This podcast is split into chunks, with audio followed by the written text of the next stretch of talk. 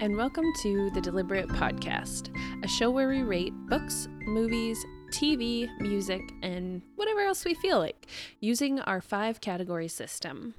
The first category is ships.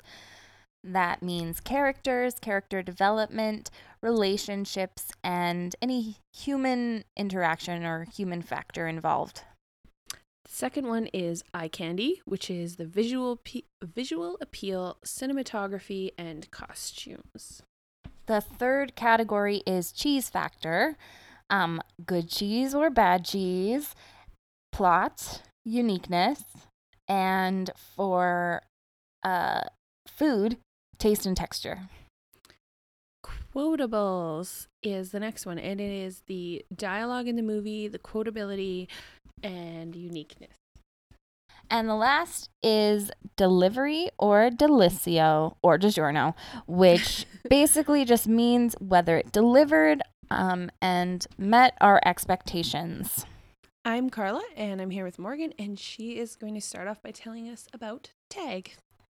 Yeah, so recently got the opportunity to go see the movie Tag in theaters. Mm-hmm.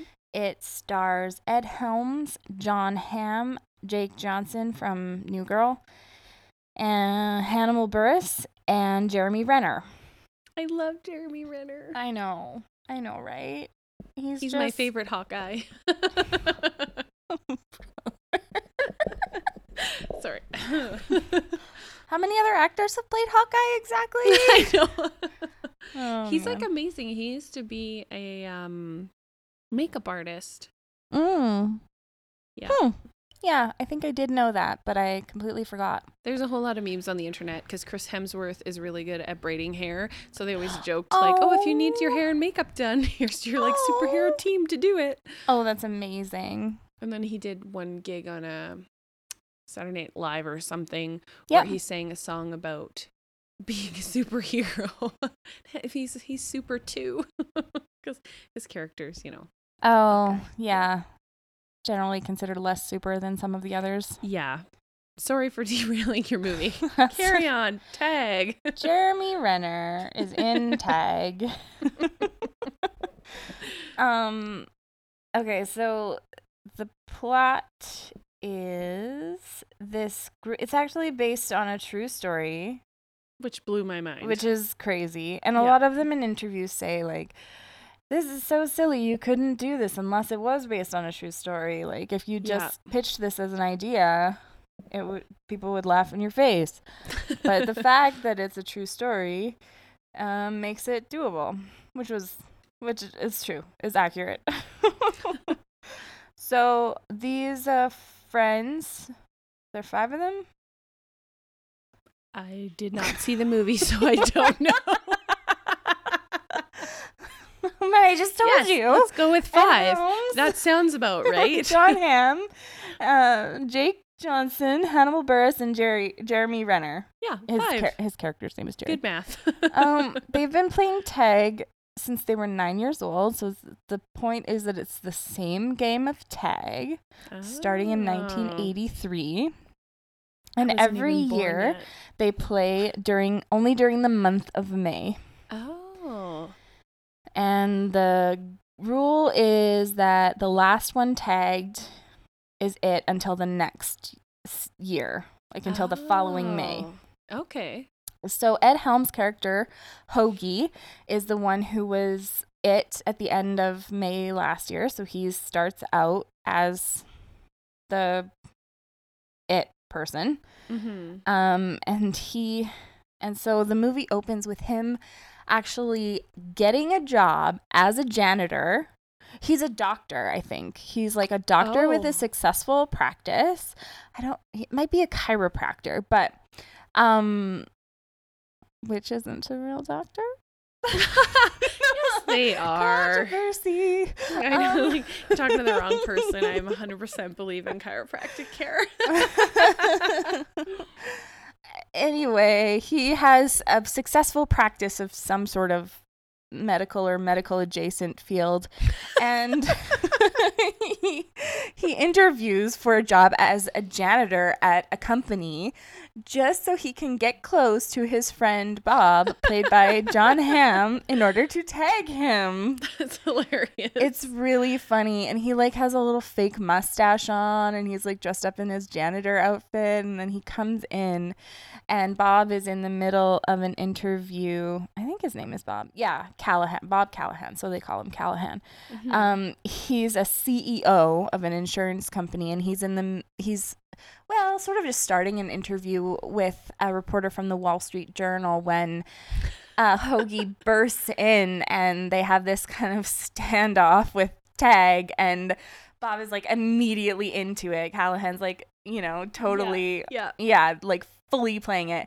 And so then this reporter decides that she, instead of writing a boring story about the guy as a CEO or about the company, she's going to write about this group of friends that has been playing the same game of tag since 1983.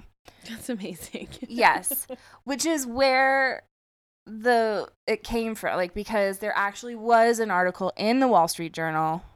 Oh. About this. So that's how people found out about it, to be able to write a movie about it. Huh. Cool. So then they leave. So Bob gets tagged. They leave. They go find their other friend, whose nickname is Chili and who's played by Jake Johnson. Mm-hmm. And he's kind of a stoner. That's his character. And he opens up the door to find Hoagie's wife there. And she's talking to him. And then she like blocks his exit. And then he turns to his dad, who's also a stoner, and says, "Wait, what month is it?" When he discovers that it's May, he does a daring escape through his apartment building to try to run away from Hoagie, who he knows was it at the end of the season last year. But what he doesn't know is that Hoagie has already tagged Callahan. Oh, so he's just messing with him.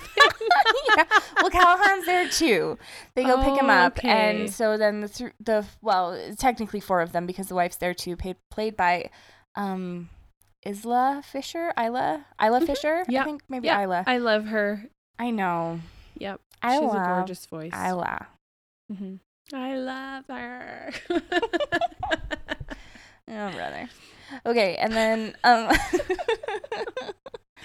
and Hoagie is kind of giving this explanation. So one of their friends, Jerry, who is played by Jeremy Renner, has never been tagged in the entire time that they've been playing this game. What? And Hoagie says he's planning on retiring this year, so we have to get him this year. We all need to get together and make this a thing. Mm-hmm. So they go and they collect their other friend, who is played by Hannibal Buress, and his name is Sable, Kevin Sable. They call him Sable. And the scene with them going to find him, he's in therapy, he's talking to a psychologist, and then they all hide in the closet. Oh, God. He's talking about being paranoid and stuff, and then they all, like, come out. And oh, it's funny. So they all go to their hometown where Jeremy lives. Or, sorry, Jerry is the name of his character, but. That's a tongue twister. I'm going to probably end up using them interchangeably. And they also find out that Jerry is getting married, and they're kind of sad that none of them got invited to the wedding because they're a close posse. But they meet. So they find out where the rehearsal dinner is going to be, and then they fake an emergency to get Jerry and his fiance to that location. Mm-hmm. And then they fail miserably at tagging Jerry because he's very athletic and very smart. It's probably from playing Hawkeye. Yeah. It's It's actually kind of a similar character because it talks about like the calculations that he's doing in his head to be like, oh, I see this and I hear this, so I know this is going to happen. And it's really, he's like, he's acts like a spy in it. He's so good. It's pretty funny. He takes it so seriously too, which is also really funny. Good. So they fail, and then they kind of call a truce, a timeout, and they rediscuss the rules. So they put a what they call, they have like a notebook that they've had since they were 9 with all the rules in it. So they're adding an amendment to the rules where they can't tag him at wedding related events, because that was the reason. And so they're allowed to be invited, they're given invites to the wedding, but they're not allowed to tag him, like to try and tag him at the ceremony or at the reception or at like the rehearsal dinner or the brunch, like specific wedding related events. So they all agree to that, and then more stuff happens. Sorry.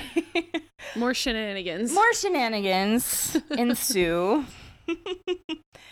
And there's kind of this side plot that's not really important, but Rashida Jones shows up as a girl that they knew growing up, who both Chili and Callahan had relationships with at different times, and who are both kind of still hung up on her.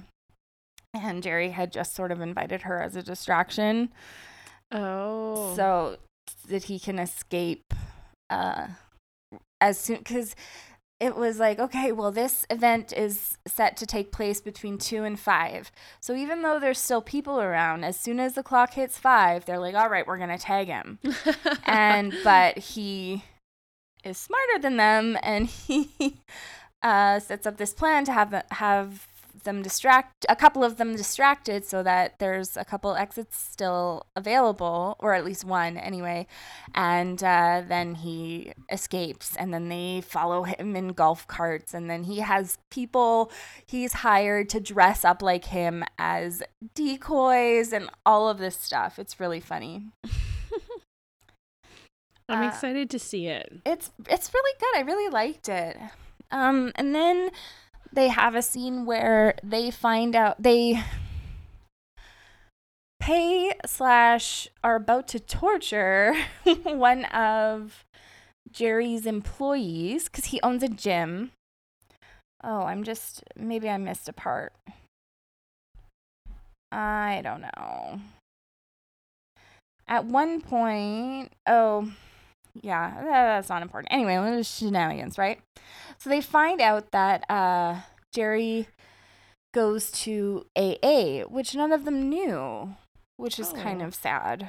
And they're kind of like, what's up with our, we thought we were so close, right? But they still decide to use that information to try to tag him. So they show up at the meeting, and he right away can tell that they're there, and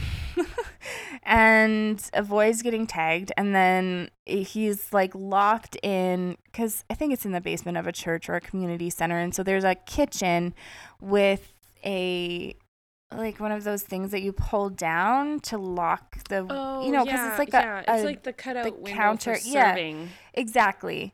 And so he closes that and locks himself in, and then his fiance comes, and she had mentioned before that she was pregnant, but don't tell anybody. And then she appears to be having a miscarriage. So they, it's not a high point of the movie. So then he comes out, and they don't tag him because it's in the middle of a crisis. And then he leaves. The two of them leave. And then they're The wife, Hoagie's wife, is looking on Instagram and notices that the bridesmaids' Instagrams seem a little bit fishy. So one of them, because they've all posted updates about, you know, being sad that the wedding is, I don't know, something has happened. Mm-hmm. And then, but they're all like within minutes of each other. And then she notices that one of the bridesmaids has a private Instagram account and always liked one of the guys. I can't remember which one. And so she's like, send her a request. And she accepts it right away. And then on that Instagram account, they see photos of the bridesmaids like whooping it up and everything is fine. Oh, so it was faked. It was faked. And so then they are very angry. Horrible. I know, right? And so they go to the wedding and they kind of confront her and before the wedding. And I guess that was kind of their escape plan. Like, if there was ever, I don't know. Anyway, it was rough. It was not cool. Mm-hmm. And they were really upset about it. So then they, I don't know if they try to tag him.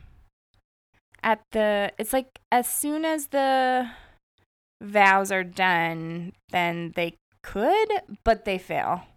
Oh, I can't remember because there's like a dream sequence where it like works out perfectly, and then right after there's the actual thing where it does not. Not so much. Right. So Hoagie tries to do this, and he ends up getting injured, and so he's admitted to the hospital. And that's when everyone finds out that Hoagie is actually very ill. Oh. And I'm going to cry. Oh, no. And this is going to be probably his last year. Oh. So he had actually lied to everyone about Jerry retiring in order to get them all to play again and have this big kind of final thing. Oh God, there's like a sad ending. It's sort of sad, but it's sort of happy. It's because they all come together, and then Jerry allows himself to be tagged in order that the tradition does not die with Hoagie. That was that was a horrible turn of phrase for that. Yeah. But and then they all end up playing tag around the hospital, and they incorporate another amendment where girls are now allowed to play. So Hoagie's wife can play, and the reporter can play, and Rashida Jones's character can play and stuff, which is really cute. And I guess Jerry's new wife also. So they like run around the hospital playing this final game of tag, and it's really sweet. Oh. Stop! I know. It's like, who's getting onions in here? Like, I'm not crying. You're crying. Stop. So then, we went to see it. So it was me and Greg and Lindsay, and so I was like bawling at the end of it. Oh, no kidding. And I'm like trying to collect myself. We're like out into the hallway, and I'm like, breathe. Because it was very sweet and heartfelt at the end. Mm-hmm. But yeah, it had some really good funny moments too. Whew. All right. So it's a good, not romantic comedy, but it's comedy. Yeah. Friend comedy. Yeah.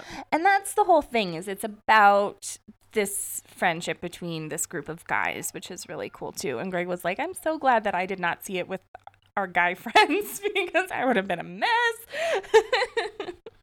But anyway. Okay, so ships, I gave it a 4 out of 5 because I thought the bro club was really great and their relationships were neat. Mm-hmm. And I also felt like each of them was very unique, but also nuanced character, which I really appreciated as well. But I thought that the relationship with Jerry was a little bit weird. Like the fact that they didn't know about his AA affiliation was just, and they never really resolved it. They were just kind of like, oh, that's weird that we didn't know that. And then that's it. It's like, let's use it. Yeah. So it's kind of unclear about why their relationship with him isn't as in depth. Well, anyway, it's a little bit weird, that fact. They're not as close, but they are supposed to be still. Eye Candy, I gave it a 2 out of 5. Oh. Jeremy Renner is a hottie. Yes. So he gets all the points. He gets the Marvel Eye Candy points. Mm-hmm. And, I mean, Jon Hamm is quite debonair as well. Jake Johnson is a bit of a cutie, too. He's cute. Mm-hmm. He's really cute. He's cute. But he's a stoner in there. And he's not very motivated to So that makes it less attractive. Fair enough.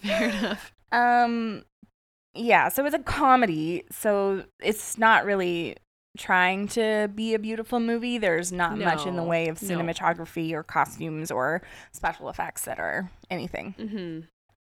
Cheese factor, I gave it a 5 out of 5. There was just such great cheese, the good kind of cheese with the relationships and the sentimental moments towards the end of the film. Yeah. And I thought the premise was awesome, and the fact that it was based on a true story was really cool. That's so cool. Yeah, it was brilliant. That's really cool. I like that. Quotables. 4 out of 5. Because there were a lot of really funny improv sections. Yeah. Yeah. But I need to watch it again to, have some... Pick up on them. Quotes. And, really remember them. Yeah, some actual lines to quote. And the uniqueness. It is unique. That's a new thing. Yeah.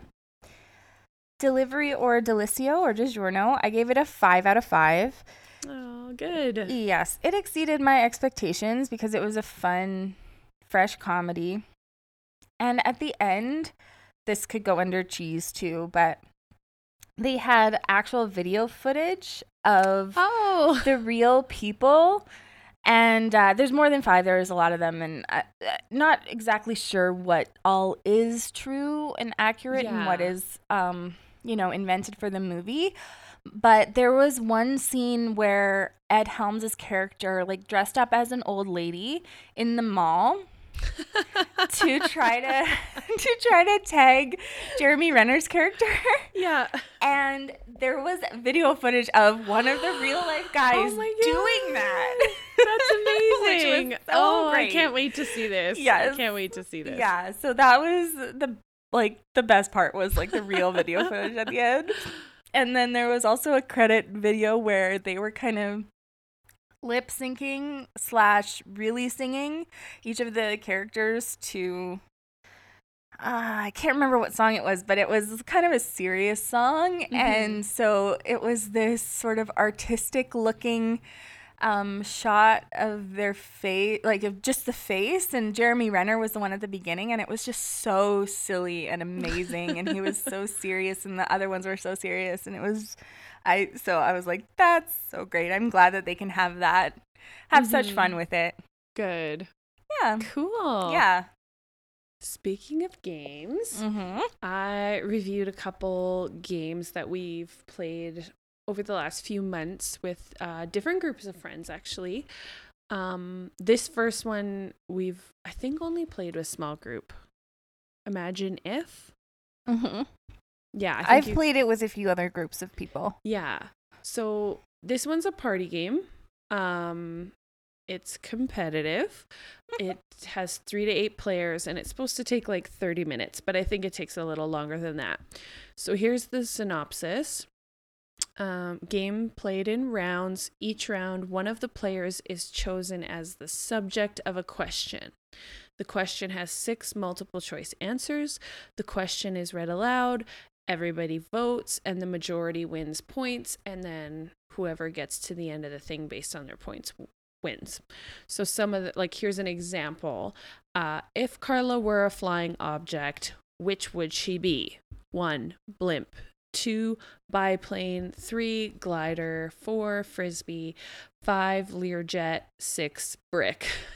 Brick? Brick. I know, it's funny. That's why I was laughing before.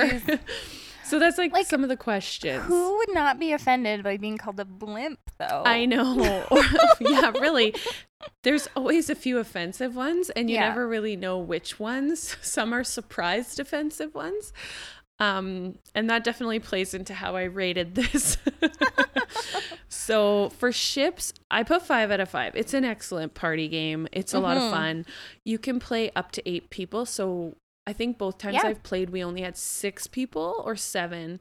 5 or 6. Yeah. So we then added in people who weren't there as like options. And still options, because you still need the 8 options for the way the board is set up. Yeah. And you could put people that you know, or you can put celebrities too. Yeah. I mean, we thought it would be fun doing people we know who weren't there to defend themselves. So yeah, I put 5 out of 5. It's great for a group of friends. It was easy to learn. Yes, it is. Eye candy, I only did 2 out of 5. It's not like especially pretty game. It's just kind of, there's a card, there's a board with a spiral and spots around, and you have to write on it with white like whiteboard markers. It's not beautiful, but I mean it's not super ugly, but it's not exactly pretty. Cheese factor, I said 3 out of 5. There's good and bad cheese, and it can get you into trouble depending what your answers are, and that kind of goes into quotable too.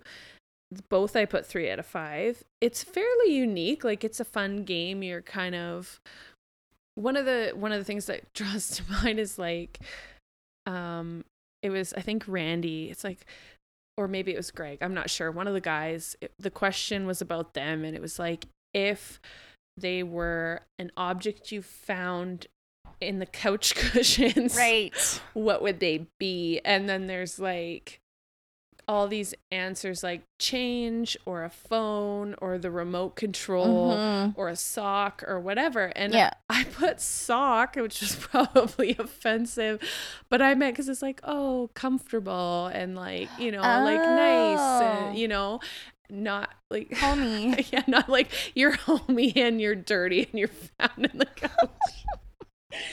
And then another one, I offended someone. It's like, who's the most... There's some questions that are like... you pick the person. Yeah, you pick a person that represents that. So who's the most likely to cheat at a board game? Oh. They did not like that I picked them. But I know they play Monopoly. And so in my head, they cheat at board games because they play Monopoly. It's just a given. Because that's... generally the people I know who love Monopoly cheat at board games and cheat at Monopoly. So I don't know, that was just so you can get into trouble with this game. And delivery, 4 out of 5. It delivered. It was very fun. So overall I said 4 out of 5 as well. It's fun. It's a good party game. I think it is. That's one of your guys' games, right? Yeah, it's our game. Yeah. And I think, what did you give it for ships? Ships, I put 5 out of 5. Yeah, I was going to say, I think that its strong suit is definitely the ships, like because it's good at you have fun talking about each other's quirks and kind of, you also get to know each other a little bit better too, even if you know each other well or if you don't. Yeah. It is hard to play with people that you don't know very well. Yeah, that makes sense. But it's great for friends. Yes, and I found like either all of us were on the same page or we kind of split off into couples with our answers. It was like, oh, we think about that person the same way. You know, I felt like me and Russell had a lot of the same answers. Well, and it's funny because there will be, you'll interpret something completely different than someone else. And I'll be like, what? I can't believe you said that. And they're like, oh, because of this. And I was like, oh, I didn't think of it that way. And I was thinking because of this. Yeah. Which is good that there's an explanation phase. Like, yeah, after, sort of. Like, why did you pick that? Yeah. Yeah. So it can be good or bad. It's not one that would end a friendship, I think. No. Not like Monopoly. Yeah. But yeah. So the second game is Codenames, which is a semi-cooperative game because it's still teams, but you're still playing against each other. It's also a party game, 2 to 8 players. It says 15 plus minutes. I found that games were either 5 minutes or an hour, depending on the group. We lost a lot of games like the first 2 rounds. So maybe we just really suck at it. I will read to you what it says on the box. So it says, 2 rival spy masters know the secret identities of 25 agents. Their teammates know the agents only by their code names. So the teams are red and blue. So there is either 8 or 9, depending who starts, agents that for each color represented by the code names. There are 7 innocent victims or innocent bystanders, not bystanders. That sounded wrong, but I didn't know how. And then there is 1 assassin.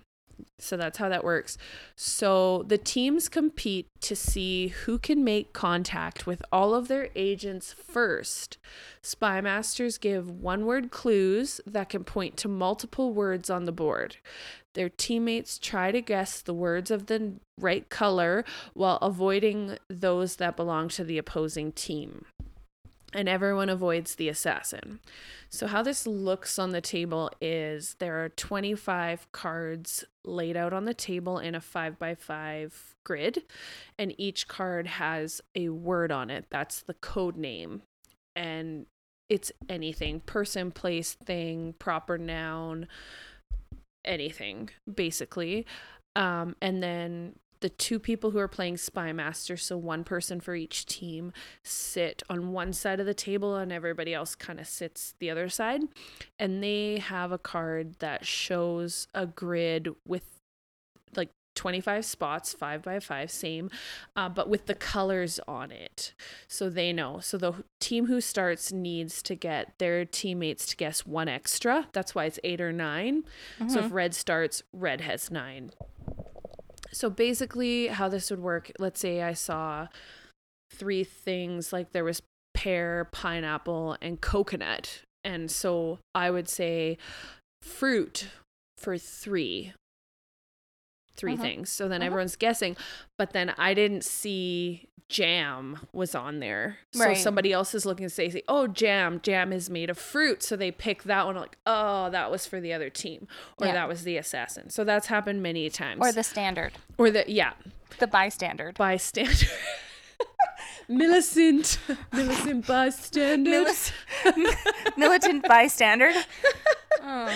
Yeah. So for ships, I put 3 out of 5. It's a good team game. It's better for bigger groups. So we've played it with just 4 people, and it was so hard with 4 people because you have to be on the same page with the person. And even if you know them really well, sometimes it's hard. If you're just not thinking the same direction that they're thinking in. I feel like if I was on a team with Russell, there's a lot of inside jokes and stuff I could draw from. But at the same time, he's very like English, social studies, music. And I'm all like math, science, art. So we think very differently too. So in some ways it might be worse. Yeah. But I did say like it's better with closer friends or family, people that you know, that you can give a hint, you know, whatever. Like you can give hints based on what you know about people. And you kind of have to tailor it to the group you're in. Right. Yeah. Eye Candy, I gave it 2 out of 5. It's not much to it. It's all cards that get bumped around a lot. So OCD people will not like this game without like a card holder for it, because it shifts around a lot and it looks messy. Yes. So I found that irritating. I was constantly like fixing the cards. Cheese Factor, 2 out of 5. It's a good premise. It's well thought out. It's just not particularly amazing in that sense. Quotables, I did 2 out of 5. It is fairly unique. And there's a Disney version. So I'm way more excited about that. So if this was the Disney version, I'd probably give it 5 out of 5. Yeah. We have to find that. So there's a bunch of different ones. I actually saw a Firefly Codenames in the store, but before I'd ever played it, so I didn't know what it was. I convinced Russell not to buy it. Now I regret it. I wonder what that would be like, if it would be too specific. I don't know. I mean, there's only one season to draw from, but... Yeah, one season and one movie. Yeah, Serenity. 2 movies. 2 movies? Isn't there 2? No, I might be lying. Serenity. Maybe. I think maybe one. I might be wrong. Yeah, so that's what I did for quotables. Delivery. 4 out of 5. I was hesitant to play it because Russell had played it with people before and was trying to get me to play it, and he explained it poorly, and so I was like, oh, that sounds like a co-op game, which I don't like. So and then I found out it was slightly competitive, so I was like, okay, I'm on board. But yeah, 4 out of 5. I gave it 3 out of 5 overall. I do enjoy playing it, but it is really hard. Karla, there's a Marvel one. Okay, that's exciting. Disney and Marvel. Maybe I will like it more with just a genre I like instead of being it so vague and about everything. Sorry, what were you saying? I interrupted you. That's okay. I don't even remember. I'm excited too. I'm so excited about it. Yeah. It's not actually a co-op game. No, it's not a co-op game. It's semi-cooperative, I would call it, because you're still in teams, so you're cooperating with your team, but you're still competing against the other team, which I'm cool with.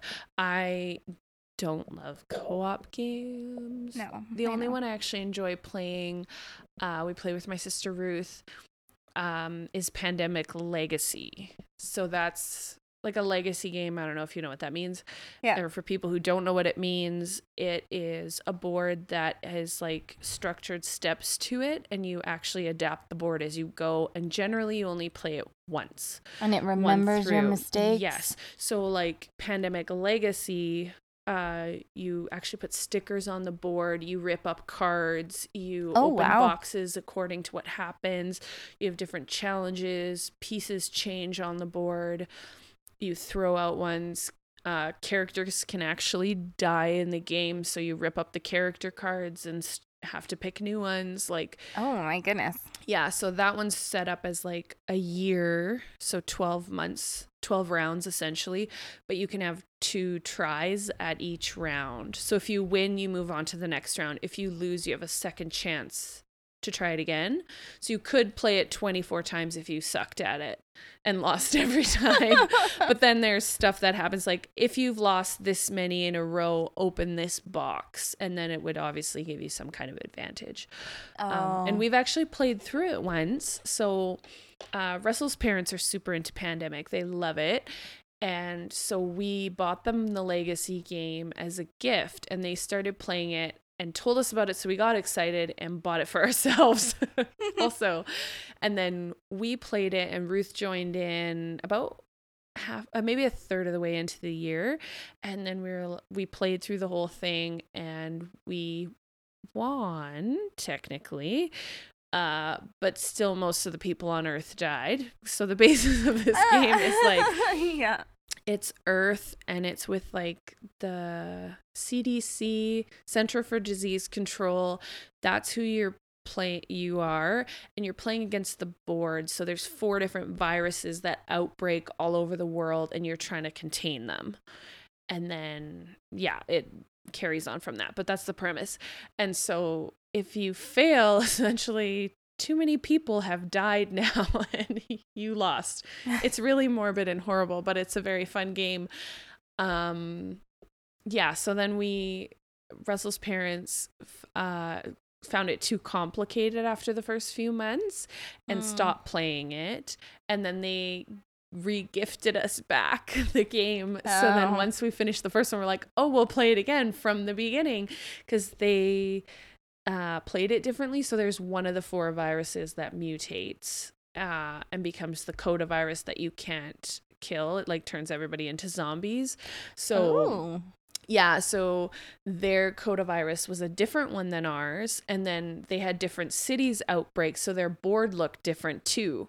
So it was really neat playing it again, but a game that someone else had started, because it looked a lot different from our game. Yeah. And then because we'd played it once, we knew, oh, there's like one challenge. It's like, you have to find this person, the virologist.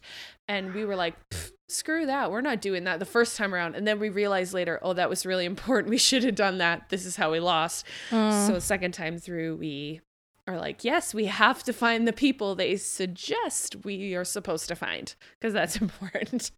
Mm-hmm. But yeah, so that's pretty much the only co-op game I love playing. Russell really likes, what's the firefighter one? Flashpoint? Flashpoint, yeah. They're really into Flashpoint. Mm-hmm. I find it extremely frustrating. Oh.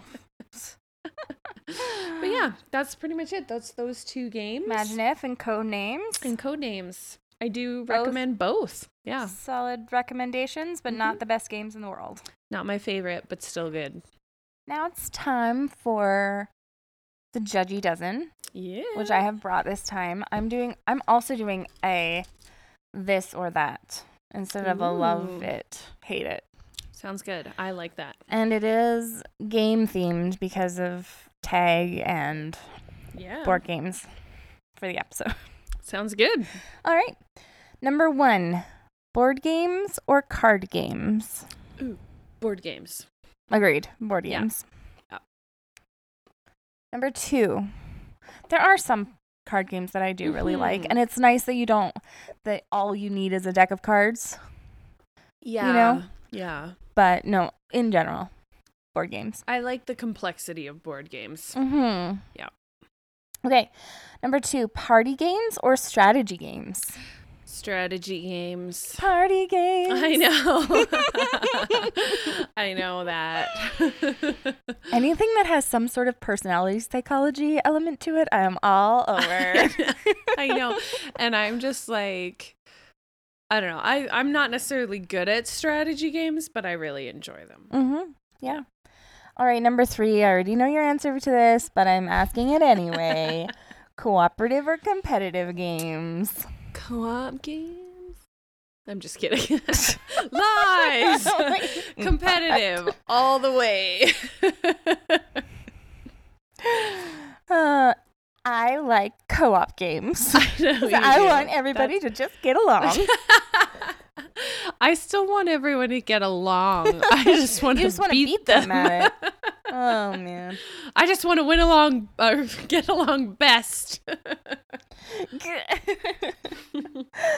Okay, video games or computer games? Ooh, that's hard. I think I actually like computer games better. Mm-hmm. Are you picturing like Myst? I'm picturing Myst, like it's my own game I'm playing by myself. Yeah, which is funny because I am competitive, but I do enjoy Wii and stuff like that. So, and I enjoy playing it with people and like Rock Band and stuff like that. I do really like, but I think if I was, I don't know. I think I just have more opportunities to play games on the computer.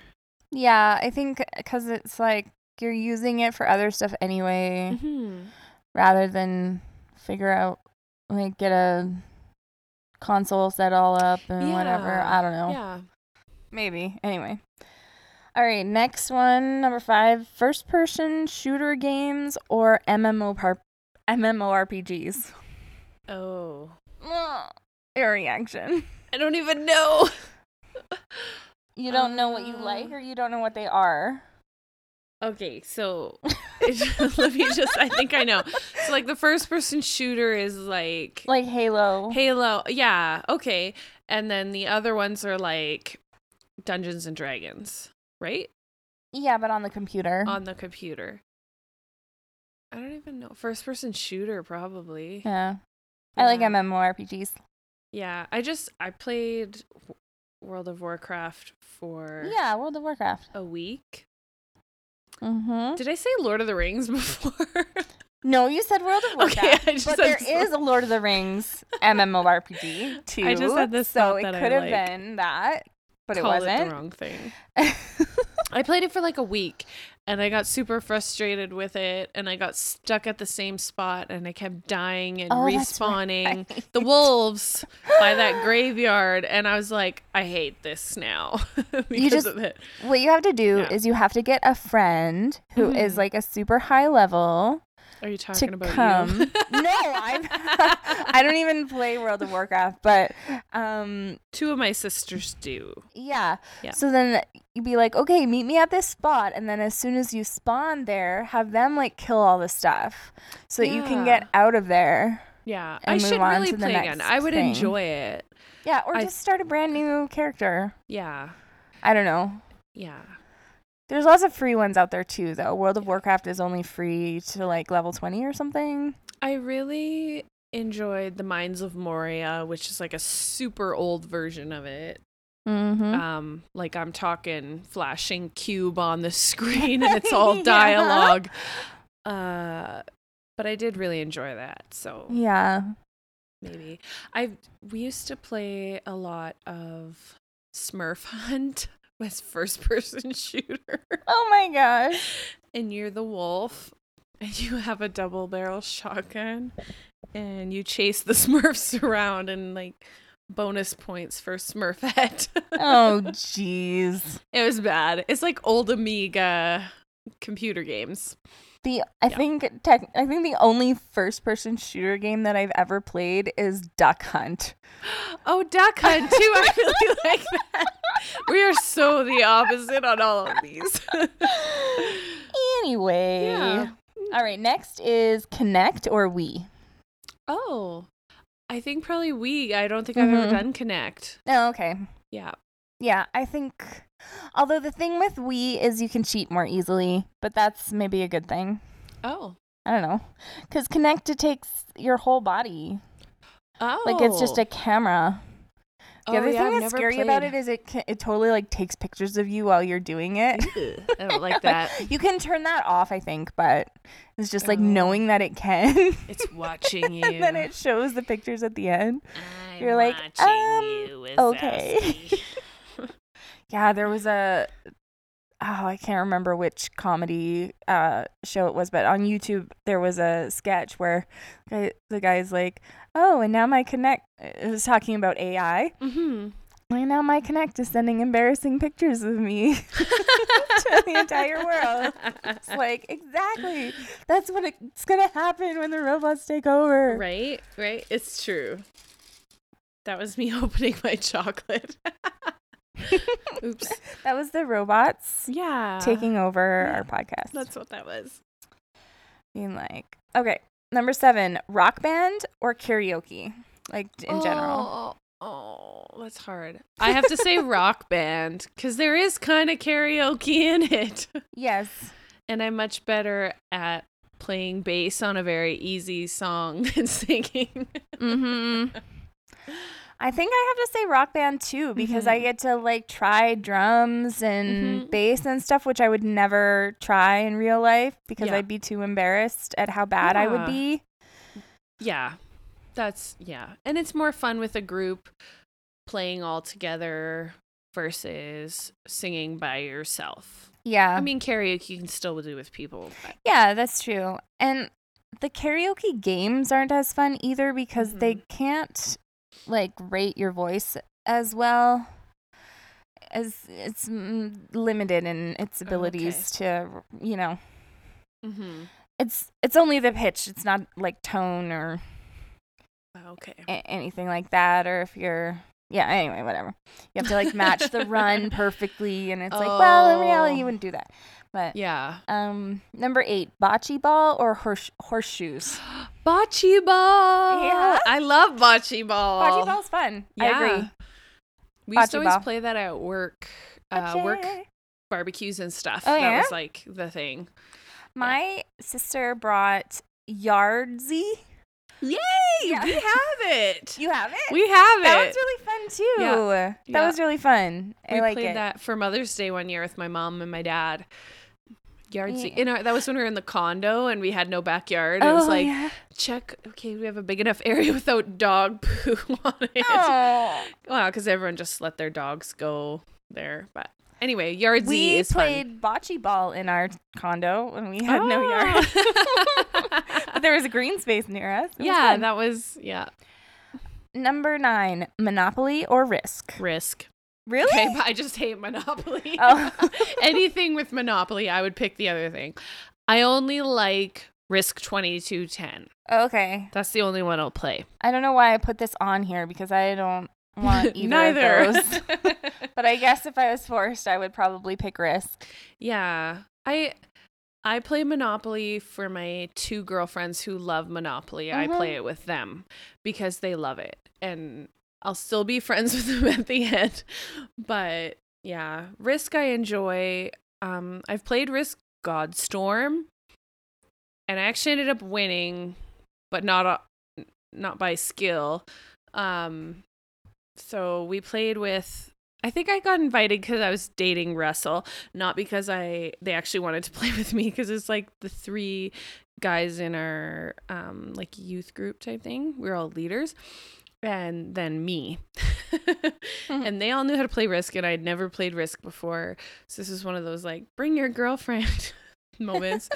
Like, so it was, the 3 of us want to play Risk, but then Russell, he wants to hang out with you. Yeah, so that's pretty much how it was. So it was Trevor, David, and Russell, and me. And David and Trevor got into a fight and took each other out and then took Russell out. Oh, in the game. In the game. Oh, no, not for real. Yeah. No, in Risk. They, like, taken over the world. So I was, like, last person standing because they didn't want to pick on the girl.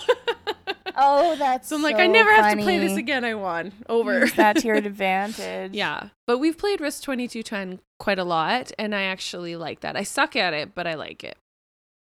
Yeah. Number 10 is pool or shuffleboard. Pool. Yeah. Pool, yes. Me and Russell used to play pool a lot, actually, when we were dating. It was, like, a thing we did. Like, actually go to, like, a pub and play pool. Yeah. Oh, wow. Yeah. I think I've only played pool in, like, my grandparents' basement. They actually had a pool table and a shuffleboard table in their basement. So I pick shuffleboard because I'm equally bad at both. But shuffleboard was a little bit more unique. Accessible. And there was like sand on it or something. Yeah, the gritty. It's basically fun. It's curling on a table. Yeah. Table curling. Other than it's not crokinole, but it's like real curling. And I am actually a fan of curling. I had a friend in high school who curled, and I watched some matches and I was like enthralled. We did curling in high school because I ended up doing phys ed all through high school, so we went curling. Mm-hmm. Yeah, we did curling in high school too, and it was so much fun. It's like the best sport for me because it's not really super athletic, and there's a lot of yelling. Pastor Brad once in church was talking about sports and he was making fun of curling, and I actually like yelled at him in the service and I was like, curling's the best sport to watch, and he's like, what? And I was like, there's it's yelling really and they're throwing stuff. Yeah, and it's like intense and you're like, oh my goodness, what's gonna happen? Yeah, and there is a lot of accuracy to it and skill involved too, but tons. It's just like super fun. Have you ever seen the Corner Gas episode where they're doing curling? Mm-hmm. Yeah. So funny. So funny. I love Corner Gas. Corner Gas. So great. Yep. 11 is Mario or Sonic. Ooh, I think I prefer playing Mario, but I've played Sonic more. Oh. Because we were a Sega family. So Sega Genesis, that's the ones we had. And then we never really played Mario because we didn't have Nintendo at all. And it's only as an adult that we had a Wii that we could play Mario. So we did not have either of those. Ah. But my grandma actually had a Nintendo, like the original, which I now Possess. Ooh, and it has two games. Hang on to that. That'll be worth something one day. It has Duck Hunt and the very first Mario. Yeah. It's in pristine condition because she bought it for the grandkids, so we played it once a year. Yeah. Or whatever. Yeah. Anyway, so I have good memories of that, but I picked Sonic because I like Tails. Oh yes. And he's so cute. Yeah. Yeah. Cute little fox. I'm really bad at Sonic. We actually had I don't know if I ever actually played it. I just oh really had friends who had it. I'm the original so Sega we had the big chunky console. It's like a rectangle with the slot on top, and the two games we had were Safari Hunt, which is basically Duck Hunt, and then what was it? Wonder Boy. Do do do do do do do do. That's the theme song from it. I assumed. And Wonder Boy's name is Tom Tom, and my dad's name is Tom, so it was like a joke. Tom Tom's trying to go rescue his girlfriend or whatever, like Mario's trying to rescue Princess Peach. And my dad and one of my sisters, Lydia, actually finished the whole game before, but nobody else did. But it was like what we did all summer. Yeah. Play that and compete with each other. And it's actually the reason we broke our TV once. Not on purpose. So I hear stories, but I don't fully remember it. I remember a lot of screaming and my parents' reaction after. So we had the Sega console on the coffee table and like an old tube TV, like a bigger one. And it was huge, and the cords were running in between, and there's probably like a gap between the TV and the coffee table where the cords run. And we were playing, and my little sister ran in between the TV and the console and tripped on the cords. And you would think that the light console would go flying or the things would unplug. But no, the entire TV fell off the TV stand and smashed the first screen on the floor, because there's two screens. Yeah. The first one smashed, and then it was like a giant green corner forever in the one corner of the TV screen. So we watched TV with like a green corner for years. But my parents never believed us. But it was okay after that? It still worked. I'm expecting it to explode after that. No, and like we cleaned up all the glass shards, and like my older sisters did that, and Christina was fine, like my little sister. And she was like 4 when that happened. So she did not weigh much at all. And so it was like total shock. My parents never really believed us that that's what happened, but it was just like, I don't know how physics happened in that situation, because the console should have gone flying, not the TV falling off, right? It was crazy. But yeah, that's my Sega story. My Sega. Your Sega saga. So hilarious. Yeah. Okay, the last one is Girl Talk. Or Electronic Dream Phone. I've never heard of either of those. Are you serious? No. Yeah, I am serious. No, I've never heard of those. Oh, no, I was not one. We never played like Babysitter's Club or those games. Like we never had those. Oh, we literally had Monopoly. I had the Babysitter's Club game. I had a Ghost Rider game. Do you remember Ghost Rider? Yes. Yeah. I think we might have actually had that game. Is that the one where you wrote your answers and you had that like screen that went over? I have no idea. I don't remember at all. I don't know if we... I think there probably wasn't anyone who was willing to play it with me at that point in my life, but... We played a lot of card games and dice, like 10,000 dice, or it's called Mexican Rummy, I think, where you roll the 5 or 6 dice, and then ones are 100 points and 5s are 50 points, and you have to get to 700 to start. And you can either... If someone stops playing, if you don't roll a 1 or 5, your turn's over. You don't get any points. And then if you want to stop, you can, and just take your points as long as your starting one's over 700, I think. And then the next person can continue rolling your dice or start fresh. And then whoever gets to 10,000 points wins. Oh, okay. Well, yeah, we did that a ton growing up. Okay, so I don't think I actually had either of these, but these were like the premium best games in the early 90s. Of like, everyone wanted them. Yeah, okay, so Girl Talk was first sold in 1988. So I'm going to tell you all about it now because this is very important to me that you understand about Girl Talk and Electronic Dream Phone. Because it hurts my heart. I'm so sorry. Vintage games, Nate. Okay. So it says it was a popular / staple game for teenage girls throughout the 90s. I was not a teenager in the 90s. That's why. Well, that's nice for you, I guess. No.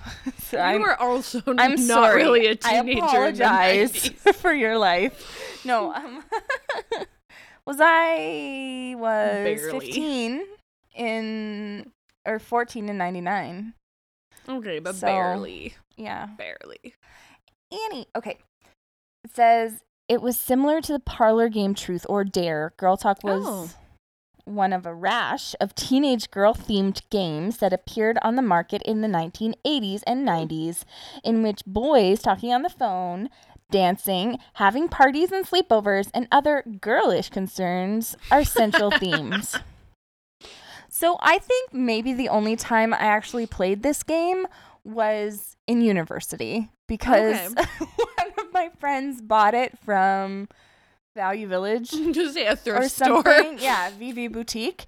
And Value Village. And we all were in our 20s or early 20s playing this thing to do. Amazing game. So it says the game comes with an opaque spinner with a hole in it and multiple exchangeable cardboard circles which can be placed into the spinner. The spinner would land on either a question or a dare, truth or dare. Oh, okay. Each action or question is worth a certain amount of points. If a player does not perform the action or answer a question, they must wear a zit sticker for the rest of the game. They were these little red circles. Stickers. Okay, if anyone has this game, you have to lend it to me. We have to play this now. Yeah, I feel like we do. It says, players may use their points to buy one of 4 kinds of fortune cards. The first to collect one of all 4 types is the winners, or is the winner. Now, Electronic Dream Phone. Okay, yeah, I'm ready. Are you ready? One of 24 incredible boys really likes you. Ooh. Now you just have to find out who is calling. Sorry. Now you just have to find out who of the 24 incredible boys who likes you by calling his friends for clues. Oh, that's fun. Yeah. Okay. Right? Yeah. Okay. It's like The Bachelor Clue. It is. It totally is. The Bachelor meets Clue. Yeah. Play a boy's photo card and call his number on the electronic touch tone phone. Listen to a clue about your secret admirer's clothes, sports, foods, or special hangouts. Then search the game board to identify who he is and who he isn't. Ooh. Calls are private unless someone plays a speakerphone card. Then everyone hears that clue. If it's a share a secret card, just you and one friend listen together. You used to do when you... Because this is a phone, with a cord. I mean, It's not a real phone, so it's not attached to anything. But, in the old days when you had to, hold up, if there were 2 of you, you'd both be, beside the phone. Yeah, hold it up. Yeah, hold it up. So that's what you do if it's just 2 people. To guess who your secret admirer is, make a special call to that boy. If you hear him say, "You're right, I really like you," you win the game. Oh. The game changes every time you play. Boys give different clues, and the secret admirer changes too. Cool. That sounds horribly lame, but amazing. I want to play it. I want to play that one. I think I picked Dream Phone because the other one is nobody actually likes Truth or Dare. Yeah. So you just do that when you're frenemies with people. That's what exactly. Truth or Dare is for. And you want to ask crazy questions. Yeah. All right. Wow. So our mission to find Electronic Dream Phone Begins now. And Stay tuned. Yeah. Exactly. You know, if you get invited to the first game, you know you're a frenemy. If it's Dream Phone, you're a real friend. Yeah. We'll just have to have the same people at both then. Yeah. No. Oh, that would be a fun girls' night. We should do a vintage games night. That would be very fun. Mm-hmm. Yeah. Well, thank you for joining us. Mm-hmm. Please send us a message or comment if you've played any of these games, especially the Dream Phone or Girl Talk. Mm-hmm. And tell us what your favorite games to play are. Yeah, we want to hear about your experiences of Girl Talk and Dream Phone. Yeah, especially those two. Also, just any fun game experiences as a child or as an adult. Yeah. So you can email us at deliberatepodcast@gmail.com. You can tweet us at deliberatepod. Follow us on Instagram at deliberatepodcast. Like our Facebook page, which is also Deliberate Podcast. And our website, which is also a place where you can comment, is deliberatepodcast.podbean.com. And for future episodes, you can subscribe to us on iTunes, but you can't comment there. So if you want to tell us about your games, then pick a different one. Pick a different option. Yeah. Yeah. So thanks again. We'll see you soon. Bye. Bye.